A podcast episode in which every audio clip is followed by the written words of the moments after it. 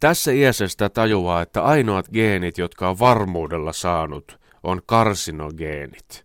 Kaikki ne varhaislapsuuden mustan puhuvat sopivasti hiiltyneet grillimakkarat ovat olleet hyvää polttoainetta matkalla kohti vehmaampia korpisuoria.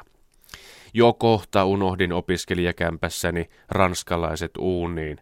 Olen puhaltanut yhteen hiileen, jos toiseenkin, ja pohtinut, onkohan tämä peruna vai makkara. Mistä minä olen tehty ja minkälaiseksi voinkaan muuttua. Löysivät väkivaltageenin. Tämä on vasta alkua. Ihminen on maailman hämmästyttävin otus ja me tunnemme itsemme vieläkin niin huonosti. Tiede ei tee meistä yhtään tämän onnellisempia, mutta armollisempia se saattaa tehdä. Nakkikioskilla joka viikonloppu tappeleva arppa näkyy uudessa valossa. Hän ei olekaan tietoisesti kasvattanut itseään vinoon ja puhjennut siksi rajun kurkun kastelun ansiosta luonnevikaiseen kukintoonsa. Hän on vain saanut sellaiset geenit. Sen verran inhottavaa väkivalta on, että vielä jää leijumaan kysymys, onko arppa syntyjään paha. Hänen geneettinen vahvuusalueensa on siinä, että hänellä on kyky tarttua rivakasti toimeen, satuttaa toista väkivalloin. Näitä arppoja tuntee jokainen. Karjaportin pikkujouluissa ne tiedettiin kiertää riittävän kaukaa. Jo ennen pääruokaa pihalla luovutettiin verta. Väkivaltageeni ei käy vielä lieventävänä asianhaarana oikeudessa, mutta se lisää ymmärrystä, miten meidät on rakennettu. Meille annetaan jokaiselle vähän erilainen eväskori, josta huiko palaa nappailla. Löydetäänkö köyhyysgeeni? Varmasti.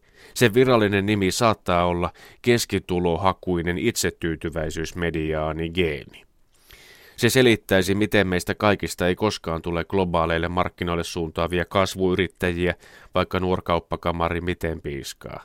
Puuttuu sellainen rahan himo, ymmärrys suurten rahavirtojen mukanaan tuomasta kestävästä onnesta.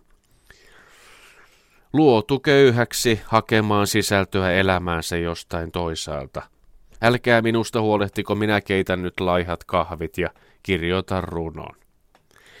No sitten löydetään laiskuusgeeni. Se helpottaa.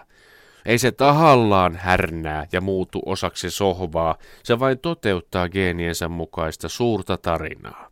Työnantajatkin oppivat kauniilla tavalla ottamaan laiskuusgeenin omaavat työntekijänsä huomioon. Tällaisesta ihmisestä ei lähde puristamalla yhtään enempää nektariinia kuin hellästi luovimalla. Laiskuusgeeninen ei ole yhtään huonompi ihminen kuin konttorin sähköjänikset. Hän toteuttaa itseään, antaa näin suurimman arvon itse elämälle, tälle rajalliselle ajalle. Voi sitä ilon päivää, kun löydetään huumorigeeni. Ei ihme, että Seppo ei voinut koskaan olla vitsailematta edes hautajaisissa. Ja tämän geenilöydöksen kautta saatetaan nähdä myös ensimmäinen nuohoojatiimi, jossa nuohojat eivät väännä tauotta rasvaisia vitsejä, jos niin rekrytoinnissa päätetään. Entäs todella ne, joilta puuttuu kokonaan huumorigeeni? Laitetaanko heidät samaan työpaikkaan, samaan ihanan hiljaiseen avokonttoriin? Toivottavasti. Ja vielä, tutkijoiden täytyy löytää jossain vaiheessa politiikkageeni. Mikä muu voisi selittää kaiken? Tämä ihmettely, mikä saa ihmisen lähtemään politiikkaan, jaksamaan vaalikampanjat ja tuhannet omituiset puhelut. Politiikka on yhteisten asioiden sotkemista.